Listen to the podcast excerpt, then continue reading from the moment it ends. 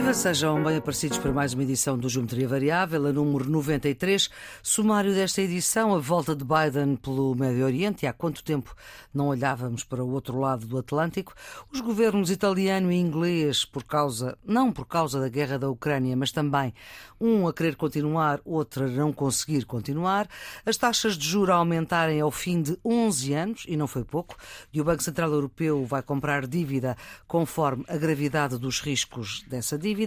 Por cá, as sondagens já deixaram de dar a maioria absoluta ao governo, que já tem o mesmo primeiro-ministro há sete anos, o mesmo primeiro-ministro que dá razão à maioria dos portugueses e diz que o país está pior que no ano passado, por esta altura, quando se discutia o Estado da Nação.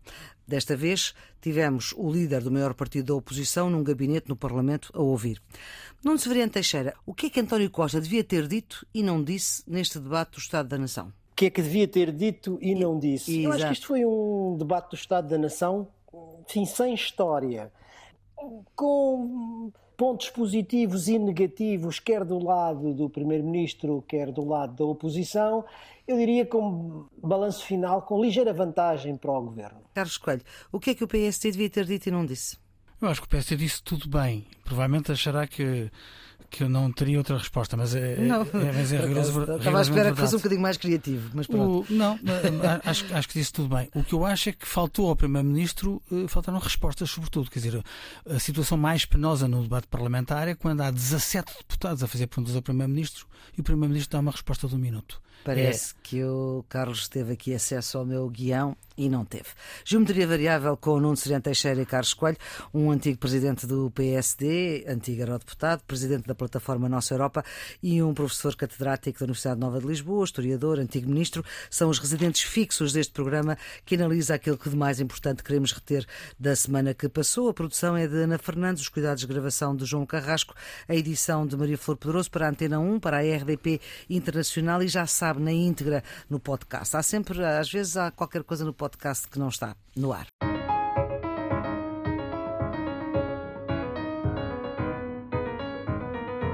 Debate do Estado da Nação, o Primeiro-Ministro a corrigir o tiro da inflação, afinal ela veio mesmo para durar, a desdizer uma forte afirmação sua que condicionou toda a discussão do orçamento que está em vigor, o que significa que este orçamento neste momento não está conforme a realidade. Anunciou novas medidas que se percebeu que Marcelo as conhece, mas aos deputados não disse quais. E deu-se ao luxo, é aqui que eu disse que o Carlos tinha lido o meu guião, mas não tinha, deu-se ao luxo de não responder às 17 perguntas, resumindo tudo ao facto de que de facto há problemas. E há uma pergunta que por acaso até veio da bancada do Partido Socialista e que tinha que ver com aquilo que vai acontecer, que é o presumível aumento das taxas de juro, confirmou-se logo no dia seguinte, meio ponto, com compra de dívida dependente do risco uh, dessa dívida.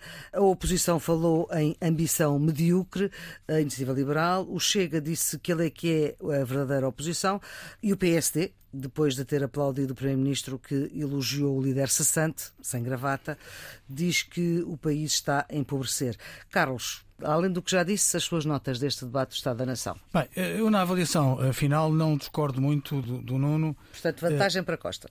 Vantagem para o Governo. Repare, é, hum. é um, um, modelo que, que a Maria Flor Pedroso conhece bem, em que a vantagem é toda do Governo. Sim. Não é? portanto, 90% quer, está lá. Portanto, quer na distribuição do tempo, quer nas oportunidades de debate. É um debate que é aberto pelo Primeiro-Ministro, que está muito centrado na, na figura do Primeiro-Ministro. Um, o PSD tinha um pouco mais de 30 minutos para gerir durante, durante 4 horas e tal, e portanto é um debate que, sob o ponto de vista das regras, mas as regras sempre foram assim, Sim. portanto não é um problema deste governo ou desta maioria, mas é, é um debate que foi formatado para o governo e com uma explicação histórica, eh, como a Maria Flor Pedroso se recorda porque acompanhava isso bem na altura, não havia nenhuma obrigação constitucional para este debate. Este debate foi uma importação nos debates parlamentares, um pouco à semelhança daquilo que acontecia noutras, noutras paragens, e a única forma de os governos irem ao Parlamento, irem ao Parlamento era aceitarem regras de jogo que na prática não, não põem o governo em causa. E, portanto, o debate do Estado da Nação é um debate que favorece o governo. Eu acho que isso aconteceu. De uma forma geral, cada um fez os seus números, umas vezes mais elegantes, outras vezes menos, menos elegantes, umas vezes mais oportunas, outras vezes menos oportunas. Houve intervenções que nos deixaram um bocadinho compungidos. Por exemplo, a intervenção de Jerónimo de Souza não foi particularmente bem sucedida, a meu ver, mas aquilo que me chocou mais eh, no debate foram duas coisas. Foi o toque de arrogância uh, uh, do governo de não responder às perguntas que foram feitas ao Primeiro-Ministro, porque, para todos os efeitos, há 17 parlamentares, 17 representantes do povo na Assembleia da República que formulam perguntas, hum. incluindo, como a Maria Flor Pedroso sublinhou bem, perguntas da própria bancada do Partido Socialista. E perguntas que valia a pena serem respondidas, e, e foram, obviamente. E foram tratadas da mesma maneira, isto é... Ele uh, tinha pouco tempo, tinha 10 minutos, ok, podia não responder a todas, mas não responder a nenhuma. Exatamente. É isso. Acho que é um registro, é um registro negativo, não, não fica bem ao Primeiro-Ministro, não fica bem ao governo. A segunda coisa que eu não, não gostei de ver foi a lógica da, dos anúncios. Né? Portanto, este governo é useiro e vezeiro em anunciar coisas que depois não têm consequência na prática, mas uh, ocupam um espaço mediático. Portanto, na prática, sufocam algum apetite uh, pela notícia, dizendo vamos fazer isto, vamos fazer aquilo, vamos fazer aquilo outro, e depois isto não tem, não tem consequência. Sim, é, é, normal os governos apresentarem medidas no Parlamento, e aliás é normal e até Sim, é saudável. Mas, mas, o que é saudável é que depois isso, isso tem essa... à prática, pois, com Eu estava, por exemplo, esta manhã a ver um anúncio que o então Ministro da Saúde fez há vários anos atrás, aí já com o Primeiro-Ministro Costa, a anunciar que o novo Alberto hospital. Campos Fernandes. Que em 2022 já estaria construído o novo Hospital de Lisboa. É. Nem a primeira pedra. Nem a primeira pedra. Portanto, há este tique que eu acho que nós temos que ser mais exigentes, portanto, eh, em termos de dimensão cívica, que é pedir responsabilidades.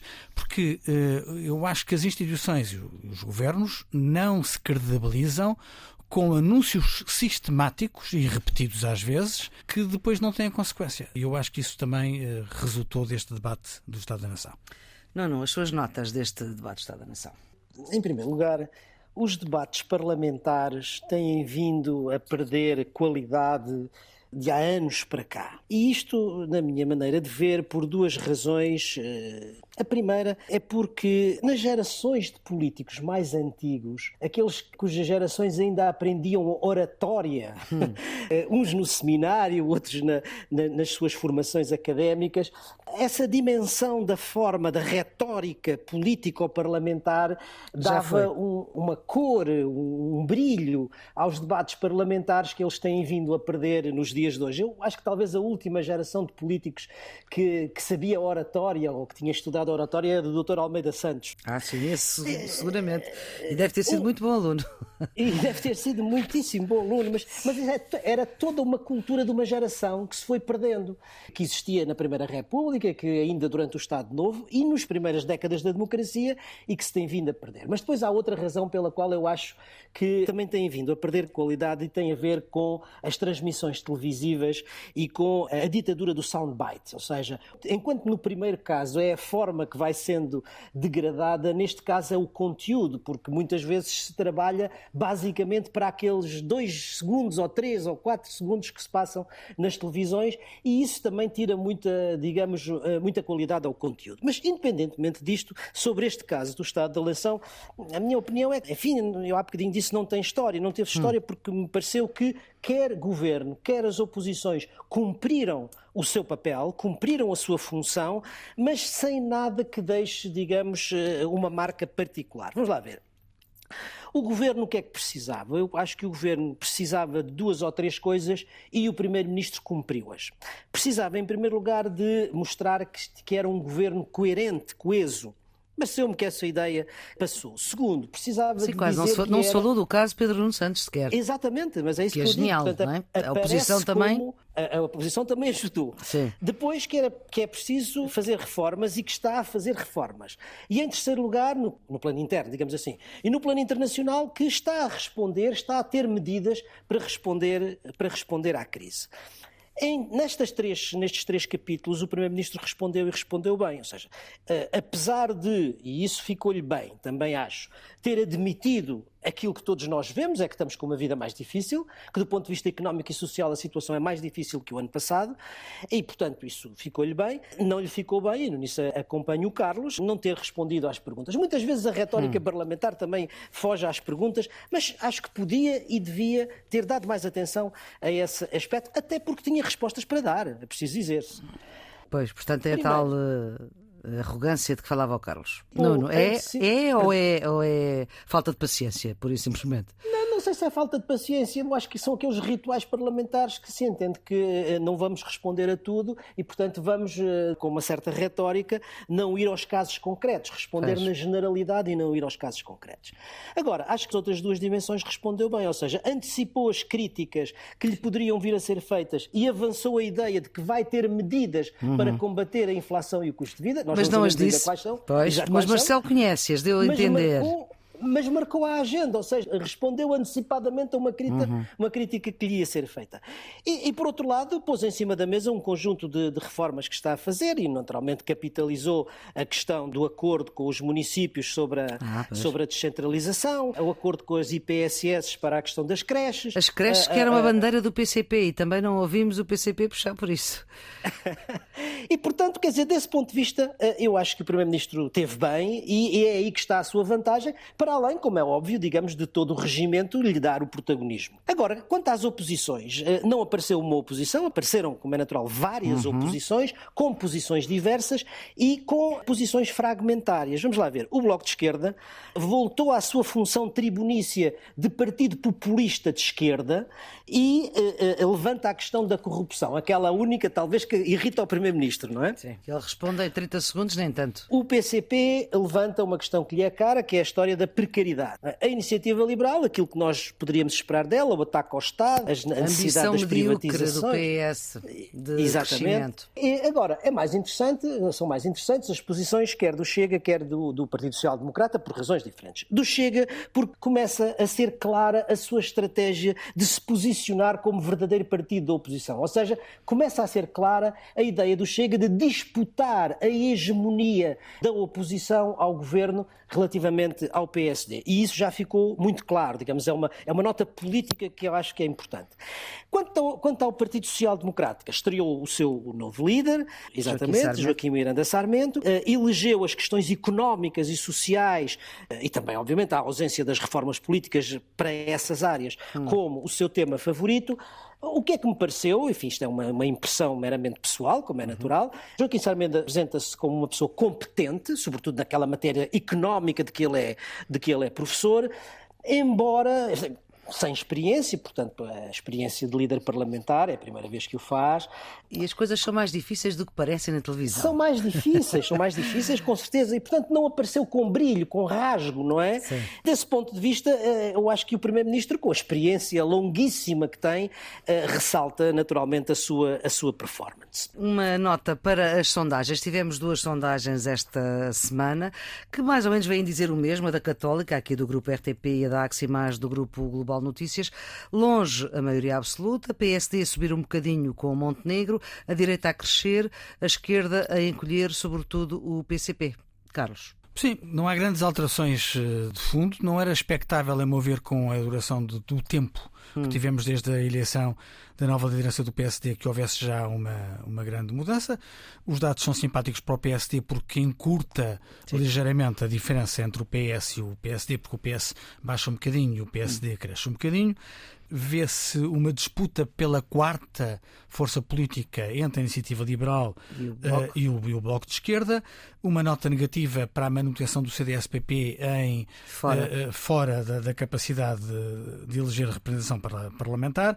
Como nós sabemos bem, as sondagens são fotografias instantâneas e, portanto, valem menos pelo momento em que é fotografado uhum. do que pela tendência uh, que, que, demonstram.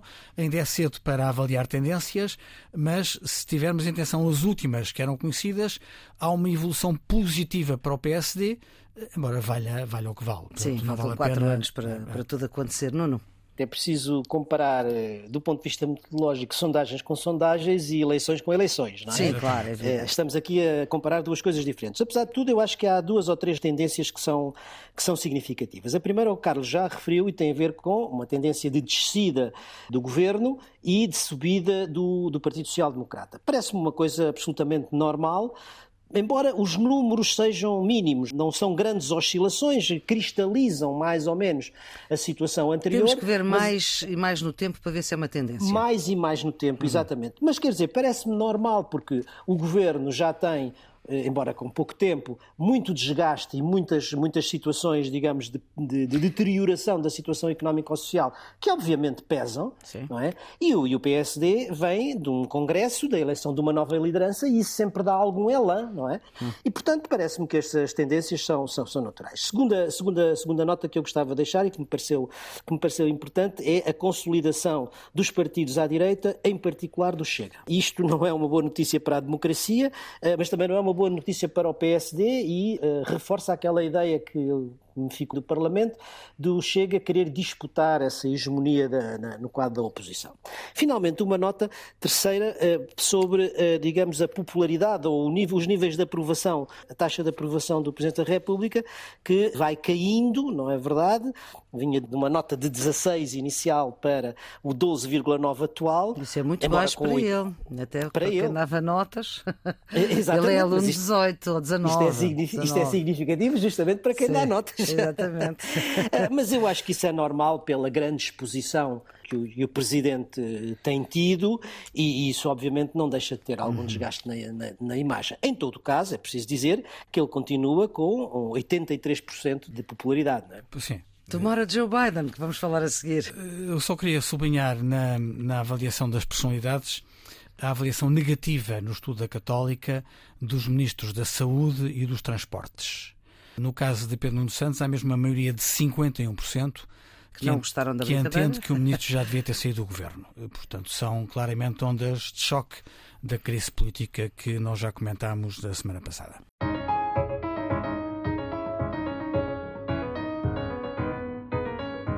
Vamos começar este lado internacional do Geometria Variável com o Nuno Severiano Teixeira e Carlos Coelho pelo périplo de Joe Biden pelo Médio Oriente, ir buscar novas fontes de energia, também por causa da guerra, a lembrar Khashoggi, o jornalista assassinado pela Arábia Saudita, a garantia por parte da Arábia Saudita da abertura do espaço aéreo aos israelitas, ele que tem eleições a meio do mandato, o Economist titulava Acordem Democratas e o chefe da CIA, Bill Burns, veio dizer numa conferência esta semana, uma conferência sobre segurança em Aspen, nos Estados Unidos, que a questão não é saber se a liderança chinesa vai optar por usar a força contra Taiwan nos próximos anos, mas saber antes quando e como o farão.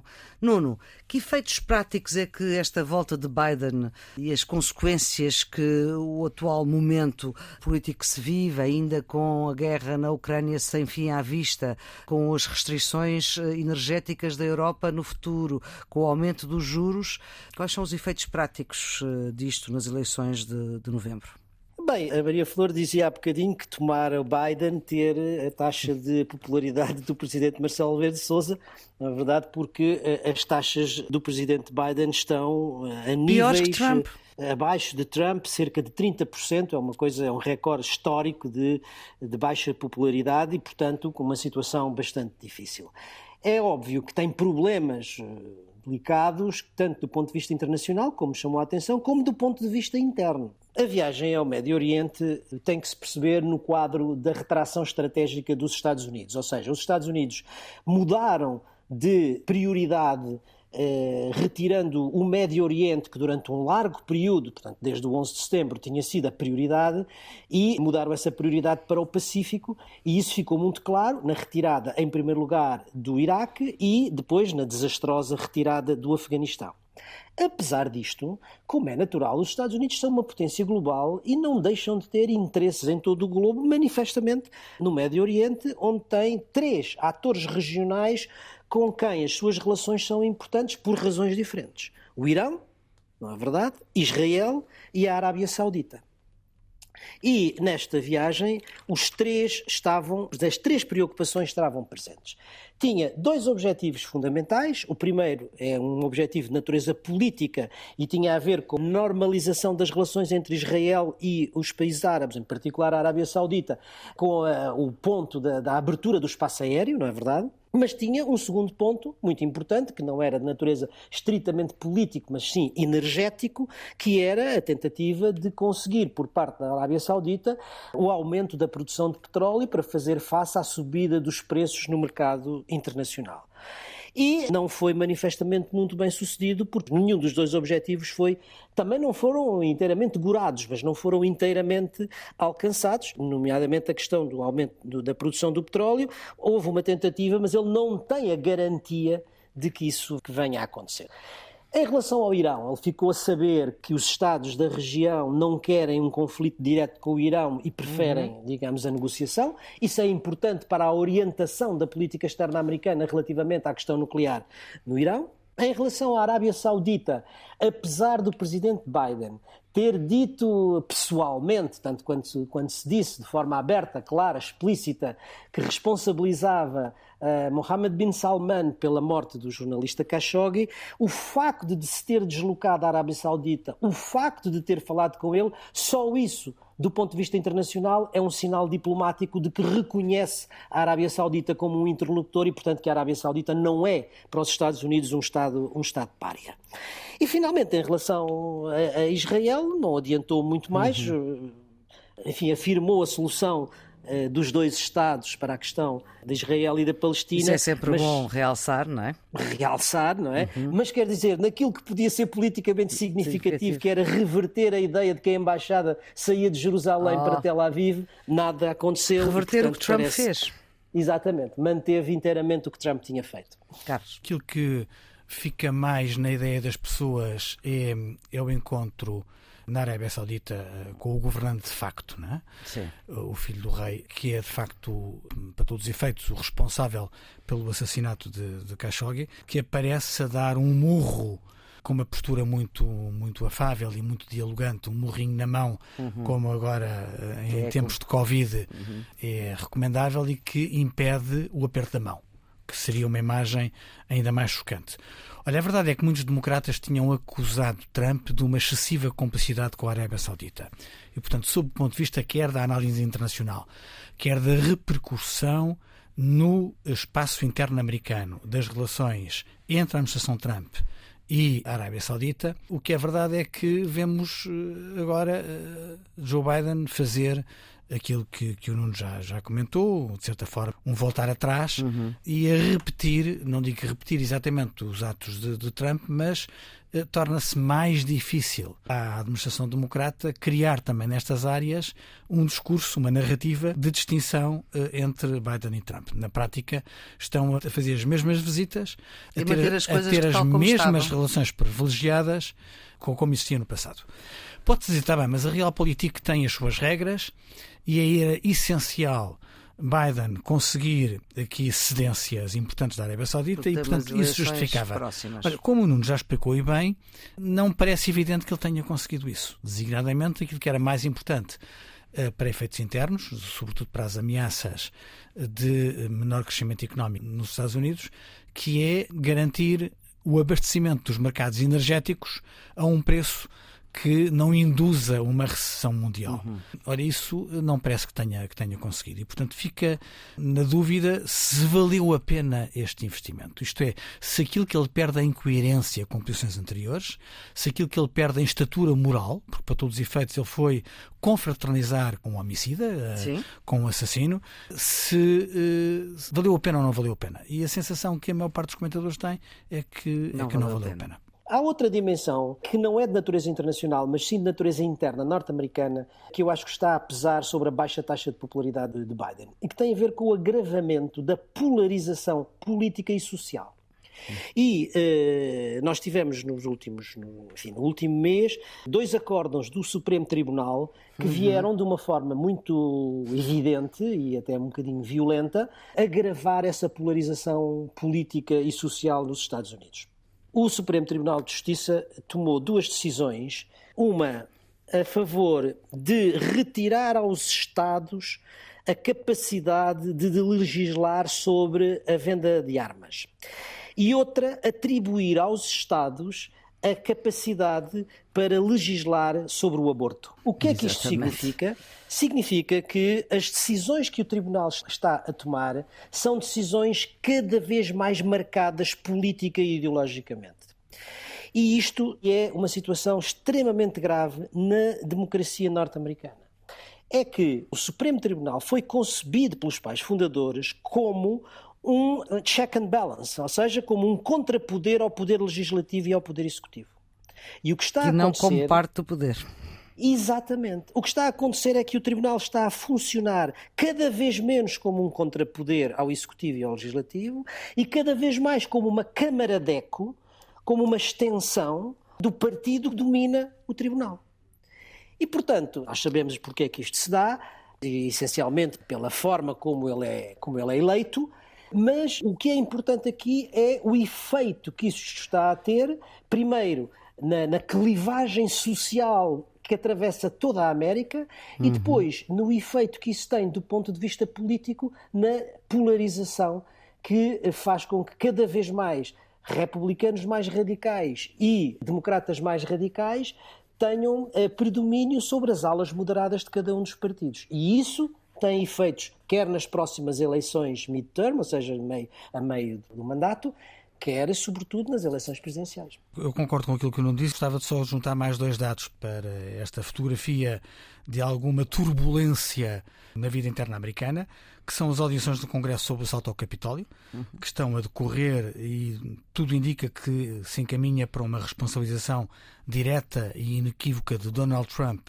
naquilo que, que aconteceu. Isso vai ter também consequências claro. na uhum. polarização dos americanos. E, e vai ficar a saber-se tudo antes das eleições. E, é? Exatamente. E os incidentes com armas, que não abrandam, repetem-se e que, portanto, tornam também esta decisão do Supremo Tribunal de retirar competências aos Estados para limitar o acesso às armas uma coisa mais, mais melindrosa, porque claro. face aos assassinatos bárbaros que se tem visto em muitos locais dos Estados Unidos, a decisão do Supremo Tribunal parece claramente a contravapor. Não, não, não faz muito sentido, mas isto vai continuar a aumentar a polarização política nos Estados Unidos da América. Porque vai contra aquilo que é a maioria da opinião pública expressa Exatamente. em inquéritos, vários. Ou seja, enquanto a maioria da opinião americana é a favor de uma regulação mais estrita da venda das armas, o tribunal liberaliza a venda das armas. E enquanto a maioria da opinião pública é a favor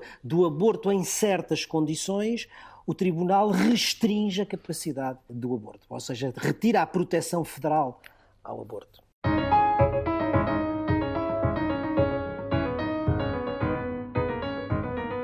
Temos dois governos na Europa aos papéis, podemos dizer assim. Vamos começar por uh, fora da Europa comunitária. Boris Johnson Hasta la vista baby, a fazer lembrar os filmes de Arnold Schwarzenegger, só faltou o I'll be back, que é Eu Voltarei. Um, há dois possíveis sucessores, já tinham sido dez, que é Rishi Sunak e Elizabeth Truss. Ainda não se sabe qual vai ser a escolha. Carlos. É importante uh, chamar a atenção para o processo, porque hum. não tem paralelo em Portugal no Reino Unido, pois, como, eh, como os deputados são, é complicado, mas... são eleitos por hum. círculos uninominais, têm uma legitimidade reforçada. O lugar é deles. De uma forma geral, nos partidos do sistema, mas com particular incidência nos conservadores, esta componente parlamentar é muito importante. Aliás, no passado eram apenas os deputados a tomar as decisões. Hoje em dia já não é assim. Uhum. Mas o que se chama na gíria o partido parlamentar, isto é, o conjunto dos eleitos tem um papel muito importante uh, no sistema de eleição da liderança do partido. Uhum. Tem um sistema. Imagino que é que isso teria dado agora no PSD. Era é engraçado. Bem, se tivesse decidido no PSD, Montenegro não podia ser candidato a presidente do partido. Oh, está a ver? Porque no, hum. no, no Partido Conservador. Um, eh, quem é líder do partido tem, tem que, ser, ser tem que ser deputado. Uhum. Um, e como quem é membro do governo. Como é, como é membro do governo. É. O que significa que grande parte da competência está no chamado partido parlamentar. E depois de apresentados os candidatos, o que acontece é que as primeiras votações, ou seja, as votações de eliminação, já se fizeram cinco rondas. Sim. Por isso é que de 10 agora temos dois? Temos dois, porque foram sendo eliminados uh, vários. Primeira surpresa de Penny Mordaunt, que foi sempre a segunda mais votada uhum. e que nesta última ronda, que ocorreu no dia 20 de julho, foi eliminada. Portanto, a, atual Ministra dos Negócios Estrangeiros, Liz Truss, Elizabeth eh, Truss. Elizabeth Truss teve mais um, sete votos, sim. oito votos do que Penny Mordaunt, portanto passou à frente e portanto é ela que vai agora à última fase, e a última fase já não é limitada aos deputados, já são os militantes do partido todos uhum. uh, a votar. E em primeiro lugar continua Rishi Sunak, que foi chanceler, ou seja, ministro das Finanças, uhum. e foi de certa forma o homem que desencadeou a queda de, de Boris, Boris Johnson, Johnson, porque foi com a sua admissão que tudo isto se acelerou. O que é que dizem a maior parte dos comentadores?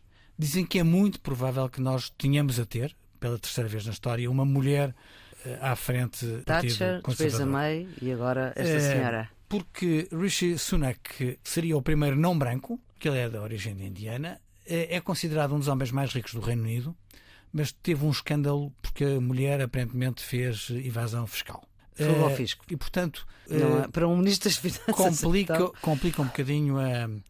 Ambos estiveram com Boris Johnson e, portanto, Sim. embora Rishi Sunak tivesse saído mais cedo, não consegue dizer que é muito diferente da gestão que, que agora se quer distanciar.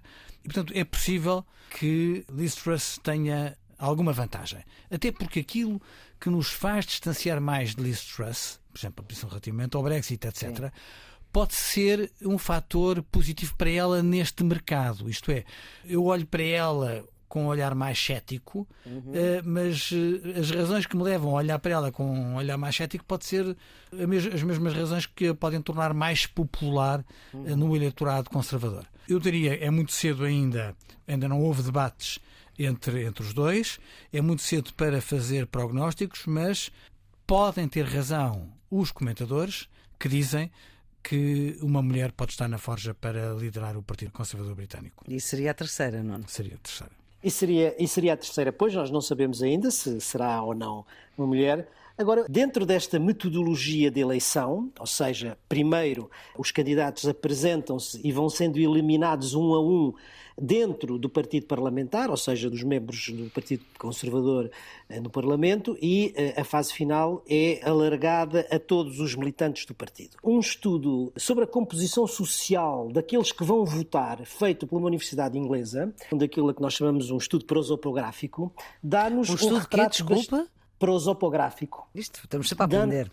O estudo prosopográfico, no fundo, o que é que nos dá? Dá-nos a composição, o perfil social dessa elite.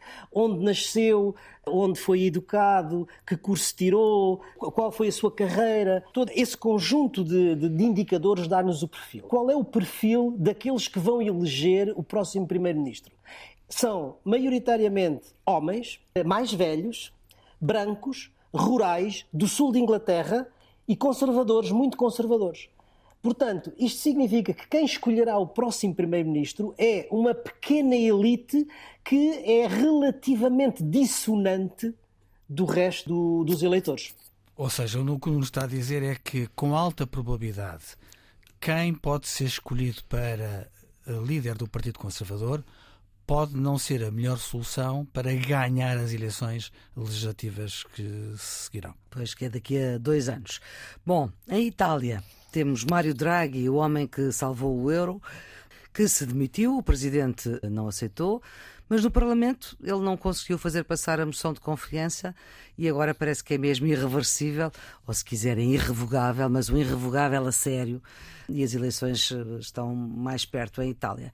País que o Nuno conhece muito bem, porque viveu lá muito tempo. É verdade. Quer dizer, nós, nós em Inglaterra podemos concordar ou discordar, mas normalmente percebemos o que é que se está a passar. Em Itália. Em Itália não é não vai o caso. Eu devo dizer, aliás, quando eu cheguei à Itália no final dos anos 80, princípio, enfim, da primeira década de 90, tentei compreender a política interna italiana. E li os jornais, ouvia os debates, falava com os meus amigos italianos e ainda hoje eu tenho muitas vezes dificuldade em perceber a política interna italiana. Porquê? Porque a política interna na Itália nunca é o que parece. Ou seja, pois, a política a geralmente não é, não é? E a Itália ainda mais. Em Itália ainda mais, quer dizer, a explicação está sempre para além da nossa compreensão. É como se tudo aquilo fosse um jogo de sombras, não é? E ao longo destes anos em que eu vou olhando para a política interna italiana, eu acho que só há uma regra, só há uma lei. E é esta: o interesse partidário está sempre acima do interesse nacional. Pronto. Esta, esta é a única regra que eu vejo na política italiana. Enfim, ou pelo menos aquilo que, a concepção que nós fazemos, provavelmente eles não, do seu interesse nacional. Bem, este episódio do Draghi não, não escapa muito a essa lógica, porque reparem uma coisa: tudo começa com o quê? Com uma proposta de lei que o, o governo Draghi apresenta uh, ao Parlamento, a chamada uh, proposta de ajuda às famílias. No fundo, era um pacote de 23 milhões de euros com medidas de apoio à crise económica e pois social. De para, sim. Hum. Exato, para fazer face à crise de inflação e à subida do custo de vida. E ele junta a isso uma moção de, uma moção de confiança. Ora, o que é que acontece? O movimento 5 Estrelas não vota e, portanto, retira, de certa maneira, uma das, das medidas que lá estava, que era uma medida sobre uma incineradora. Reparem, isto é uma coisa um bocado eh, surrealista, mas a verdade é assim. E, e por causa da incineradora não vota a, a, proposta de lei e isso significa que Draghi eh, vê desfeito o seu governo de unidade nacional, que incluía uhum. o movimento 5 Estrelas. estrelas Vai pedir a sua demissão ao Presidente da República. O presidente Mattarella não aceita a demissão, como a Maria Flor uh, disse, uh, irrevogável, uhum. e Draghi, irrevogável, reconsidera e volta atrás. Ora, Ora volta atrás geralmente é o que volta... acontece quando se é revogável. o Carlos está aqui volta, quietinho. Quando voltou ao Parlamento, os partidos, agora não dos cinco estrelas, mas os partidos da direita, ou seja, a Liga, os Fratelli d'Italia e a Forza Itália, votaram contra Pronto. e a, a, moção até foi aprovada, só que o governo está absolutamente desfeito. Draghi voltou a, ao Quirinal para agora pedir a demissão de uma vez por todas. No meio disto tudo, qual é a lógica disto? Eu acho que há aqui duas ou três coisas que se podem dizer. Primeiro, a regra de que o interesse dos partidos está acima do interesse do país. Ou seja, estes partidos que retiraram o tapete ao, ao, governo de Draghi estão a pensar em quê? Estão a pensar num melhor posicionamento e na possibilidade de ter um melhor resultado eleitoral nas próximas eleições. Segundo, as eleições estarão por aqui e não sabemos se mais cedo ou mais tarde, vai depender do presidente. E depois há um não dito, que é aquela coisa onde nós nunca sabemos. E qual é o não dito? Não tem a ver com a incineradora, não tem a ver com as eleições, hum. tem... com o que é que tem a ver? Tem a ver com a guerra da Rússia Rússia contra a Ucrânia. É que não nos podemos esquecer do que, ao contrário do que acontece com todas estas forças populistas e fascistas, uhum. é? o uhum. Fratelli d'Italia, a Lega, a Forza Itália, o próprio Cinque Stelle, em certo sentido, o Draghi não é a favor da Rússia e de Putin. Estes partidos são a favor da Rússia e são apoiantes de Putin. Putin. E Draghi, não, Draghi é claramente um pró-europeu, um pró-NATO, um pró-democracia, e portanto eles nunca o dizem. Vão de invocar sempre a, a co-incineradora ou a incineradora, mas no hum. fundo, no fundo, este não dito está lá presente. Carlos. Bem, de facto, a, a, situação em Itália é sempre bizarra. Hum. O Senado tem 321 membros. Faltavam muitos na votação, de acordo com os dados estariam 192 presentes. Mas desses 192, metade não votaram. Portanto, está, estavam presentes, não saíram da sala para uh, que a sessão não ficasse sem, sem quórum, sim. mas não votaram. Uh, mas pode, podem estar na sala e não votar? Podem, aparentemente podem. podem. Cá, não. cá não, aliás, cá até se sai da sala para se ganhar ou perder votações. Draga não? vence o voto de confiança com 95 votos e 30 e tal uhum. contra, se a memória me não trai o que significa que é uh, claramente um valor muito baixo face ao nível de todos os que estavam presentes. E formalmente ele aprovou a moção de confiança, mas é um voto pífio, portanto é uma certo. vitória de pirro, porque uh, ele tem uma uma vitória formal, mas tem uma derrota política. Ele não tem nenhuma condição Para, para continuar. Aqui o que é humilhante é que ele tinha-se demitido, voltou atrás, tentou, esta, esta desfeita tem um sabor mais desagradável. E agora vamos ver se ele continua. Como não, é? não ele vai ter de continuar até às eleições. Sim, claro, uh, mas agora, só vai a eleições. A questão é de saber se vai haver uma solução do governo dentro deste quadro parlamentar, isto é, se o presidente ainda Consegue. tenta formar um governo com outro primeiro-ministro uh, neste quadro parlamentar ou se considera que este quadro parlamentar está completamente esgotado e vai para eleições. A maior parte dos comentadores dizem que o mais provável é, é ter eleições em Itália. Uh, vamos ver o que é que os próximos dias vão determinar. E Draghi vai continuar, vai ser candidato ou não? Eu tenho alguma dúvida em antecipar... É que ele não tem partido, não é? Ele não tem partido. É? Portanto, ele, ele foi uma nomeação por cima. Sim, Portanto, sim. foi uma escolha do Presidente, uma, uma escolha consensual. Eh, uhum. Entrar na política italiana é tomar partido, não é muito o, o perfil de Draghi. Eu não sei, depende um bocado da vontade dele. Eu acho que ele neste momento está mais desmotivado do que, do que animado e, portanto, apostaria mais uh, eh, que ele saísse cena do que dizer que ele vai disputar eleições. Não me parece muito o perfil. A lógica de Draghi, eh, que eles em Itália chamam um premier técnico, ou seja, um primeiro-ministro técnico, que vem de cima dos partidos, é uma lógica de procurar consensos nacionais e reunir no governo os vários partidos. Entrar nas eleições como chefe de partido não me parece que seja a lógica de Draghi, é aliás contrário a toda a sua lógica política ao longo destes, destes tempos. É. Uhum. Agora, o que não penso eu que nós não podemos excluir de todo é, e portanto, como Primeiro-Ministro ou como chefe de partido, vejo com dificuldade. O que nós não podemos excluir de todo é que Draghi se afaste agora e, e possa reaparecer como uma hipótese para a presidência da República depois de Mattarella sair. Ou mesmo uma solução do governo, há um fenómeno curioso que são movimentos da sociedade civil italiana, muito animados por diversos presidentes de Câmara e por uh, associações de médicos, para apelar à continuação, à continuação da governação de Draghi. Portanto, forças da sociedade civil que acham que este modelo, que, que este modelo do governo deve continuar. Olha, se isto criar um movimento, uma onda em Itália, de. Uh, pode uh, pôr em causa a base de sustentação de alguns partidos e pode uhum. criar uma situação política totalmente diferente. Portanto, os próximos dias vão ser interessantes.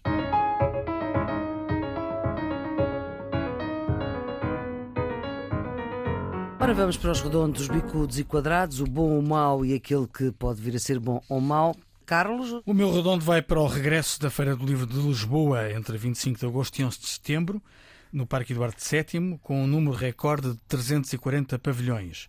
Vai ser um grande evento. A organização teve a felicidade e a oportunidade de integrar a Ucrânia como país convidado uhum. nesta edição, de registrar também o regresso para o ano da Feira do Livro para o período normal, na primavera, entre maio e junho. Esperemos que a edição deste ano seja mais do que uma edição de recordes nos pavilhões, mas seja também de recordes no número de visitantes e leitores, sobretudo novos leitores. Isso. E Nuno, o seu redondo? O meu redondo vai para o arquivo do Diário de Notícias ah. Como Tesouro Nacional seja, o Conselho de Ministros atribuiu ao arquivo do, do, DN a mais alta proteção nacional a bens móveis, o que equivale, em certo sentido, à classificação como monumento nacional. A história de um país também se faz pela preservação da memória coletiva. E esta distinção do arquivo do jornal, um jornal que atravessou três séculos de história do Portugal contemporâneo e que os traduziu em texto e em imagem, não só é, era necessária, como é justa e protege uma dimensão importante do nosso património cultural e até, em certo sentido, da nossa identidade. Eu, uhum. que sou beneficiário, já fui muitas vezes beneficiário do arquivo do DN nas minhas, nos meus trabalhos, eh, fico muito, muito satisfeito. Pena que não se tivesse também aproveitado, mas há atrasado por causa do edifício. Bom, bicudos, uh, Nuno. A vaga de calor na Europa e para os incêndios, naturalmente. Nós tínhamos aqui dito a semana passada que os incêndios não afetavam apenas Portugal, uh, os incêndios afetam todos os climas mediterrânicos.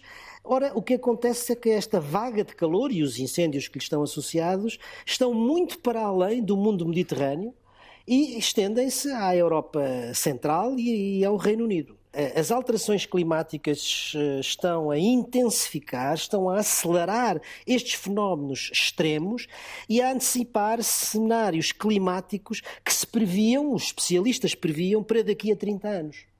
Claramente, as casas do nosso continente europeu não estão preparadas para estes fenómenos. No Sul, dizemos que não estamos preparados para o frio. No Centro e Norte, eles dizem que não estão preparados para o calor. Em boa verdade, o que acontece é que apenas 5% dos lares europeus têm instalado um ar-condicionado. Temos que levar isto a sério. Carlos, o seu bicudo? Para o excesso de mortalidade em Portugal. Eh, o nosso país registrou em maio o maior excesso de mortalidade na União Europeia, com uma taxa de 19%, ou seja, houve 19% mais mortos no nosso país do que, a do que a média mensal no período entre 2016 e 2019. Este excesso de mortalidade tem vindo a aumentar em Portugal desde janeiro de 2021, num movimento de crescimento que tem um ano e meio. A média europeia está situada nos 6,6%, pelo que nós temos mais do triplo desse valor. Importa olhar com preocupação para estes números e, acima de tudo, perceber as causas deste excesso uhum. de mortalidade, que já não pode ser explicado apenas com a pandemia, nem com o calor. Nem com o calor. Carlos, o seu quadrado. Para a origem dos incêndios em Portugal. Segundo o Instituto de Conservação da Natureza e das Florestas, 62% dos incêndios florestais deste ano em Portugal foram causados por queimas e queimadas para sobrantes florestais ou agrícolas ou para gestão de pasto. Não, não estavam proibidas? 62%. 14% teve origem criminosa. 8% deve-se a motivos acidentais. 4% a reacendimentos, 2% a queda de raios. Aqui está a prova de que as estratégias de prevenção estão a falhar. A esmagadora maioria dos incêndios tem origem humana e isso é perfeitamente evitável. Ainda temos um longo caminho pela frente e este ano tem sido claro que muito tem ficado por fazer. Já arderam 58 mil hectares, mais do dobro do que ardeu em todo o ano de 2021. Não, não, o seu quadrado. Para a paridade ou para a quase paridade entre o dólar e o euro. Nós já nos habituámos desde o início do ano, e mais ainda desde o início da guerra da Ucrânia, às notícias sobre a inflação, sobre as taxas de juros, sobre o valor do dinheiro. Ora bem, há poucos dias o euro desvalorizou-se e alcançou a paridade com o dólar, algo que era impensável há 11 anos, há 20 anos. Já recuperou um pouco, mas eh, continua ainda abaixo. Isto significa que a Europa vai passar a comprar eh, mais caro e vai, ao mesmo tempo, passar a vender mais barato. Dito de outra maneira, gasta mais nas suas importações, mas é mais competitiva nas suas exportações, em particular numa que nos toca particularmente, que é uh, o turismo. Pela primeira vez, para além disto, pela primeira vez em 11 anos, o Banco Central Europeu aumentou uhum. as taxas de juro em 0,5 eh, pontos para combater a inflação e isto vai ter inevitavelmente um impacto quer nas empresas, quer nas famílias. Quer Eu acho que temos que acompanhar com muito, com muito cuidado e preocupação. Veremos o resultado desta, desta estratégia. Carlos, a sua pista para fim de semana? Bem, é um livro que já vai na 11 edição, já tem 5 anos, eu sou agora é que o estou a ler. É de um grande cientista português, António Damasio. Chama-se A Estranha Ordem das Coisas e responde à ideia de que nós somos emoção e somos razão muitas vezes atribuímos a lógica criativa à razão e António Damasio vem dizer que a emoção tem uma componente muito importante, quer na cultura, quer na ciência. Grande parte do ímpeto criativo está ligada às emoções e não à atividade intelectual, à razão, conhecimento. ao conhecimento.